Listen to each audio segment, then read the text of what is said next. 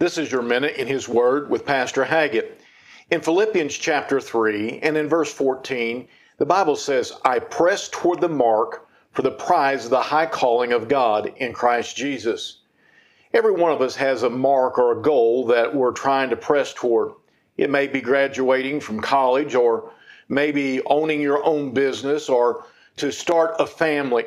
On goes the list of that which many are pressing toward in their lives. Sadly, many fail to press toward the greatest mark in their lives, and that is to live a life that is pleasing unto the Lord. So today, include in your pursuit a desire to live for the Lord, because it's a goal that will last forever and bring much joy and peace into your life even now. This has been your Minute in His Word. And if you don't have a church home, let me invite you to come pay us a visit at Calvary Baptist Church here in Marshall.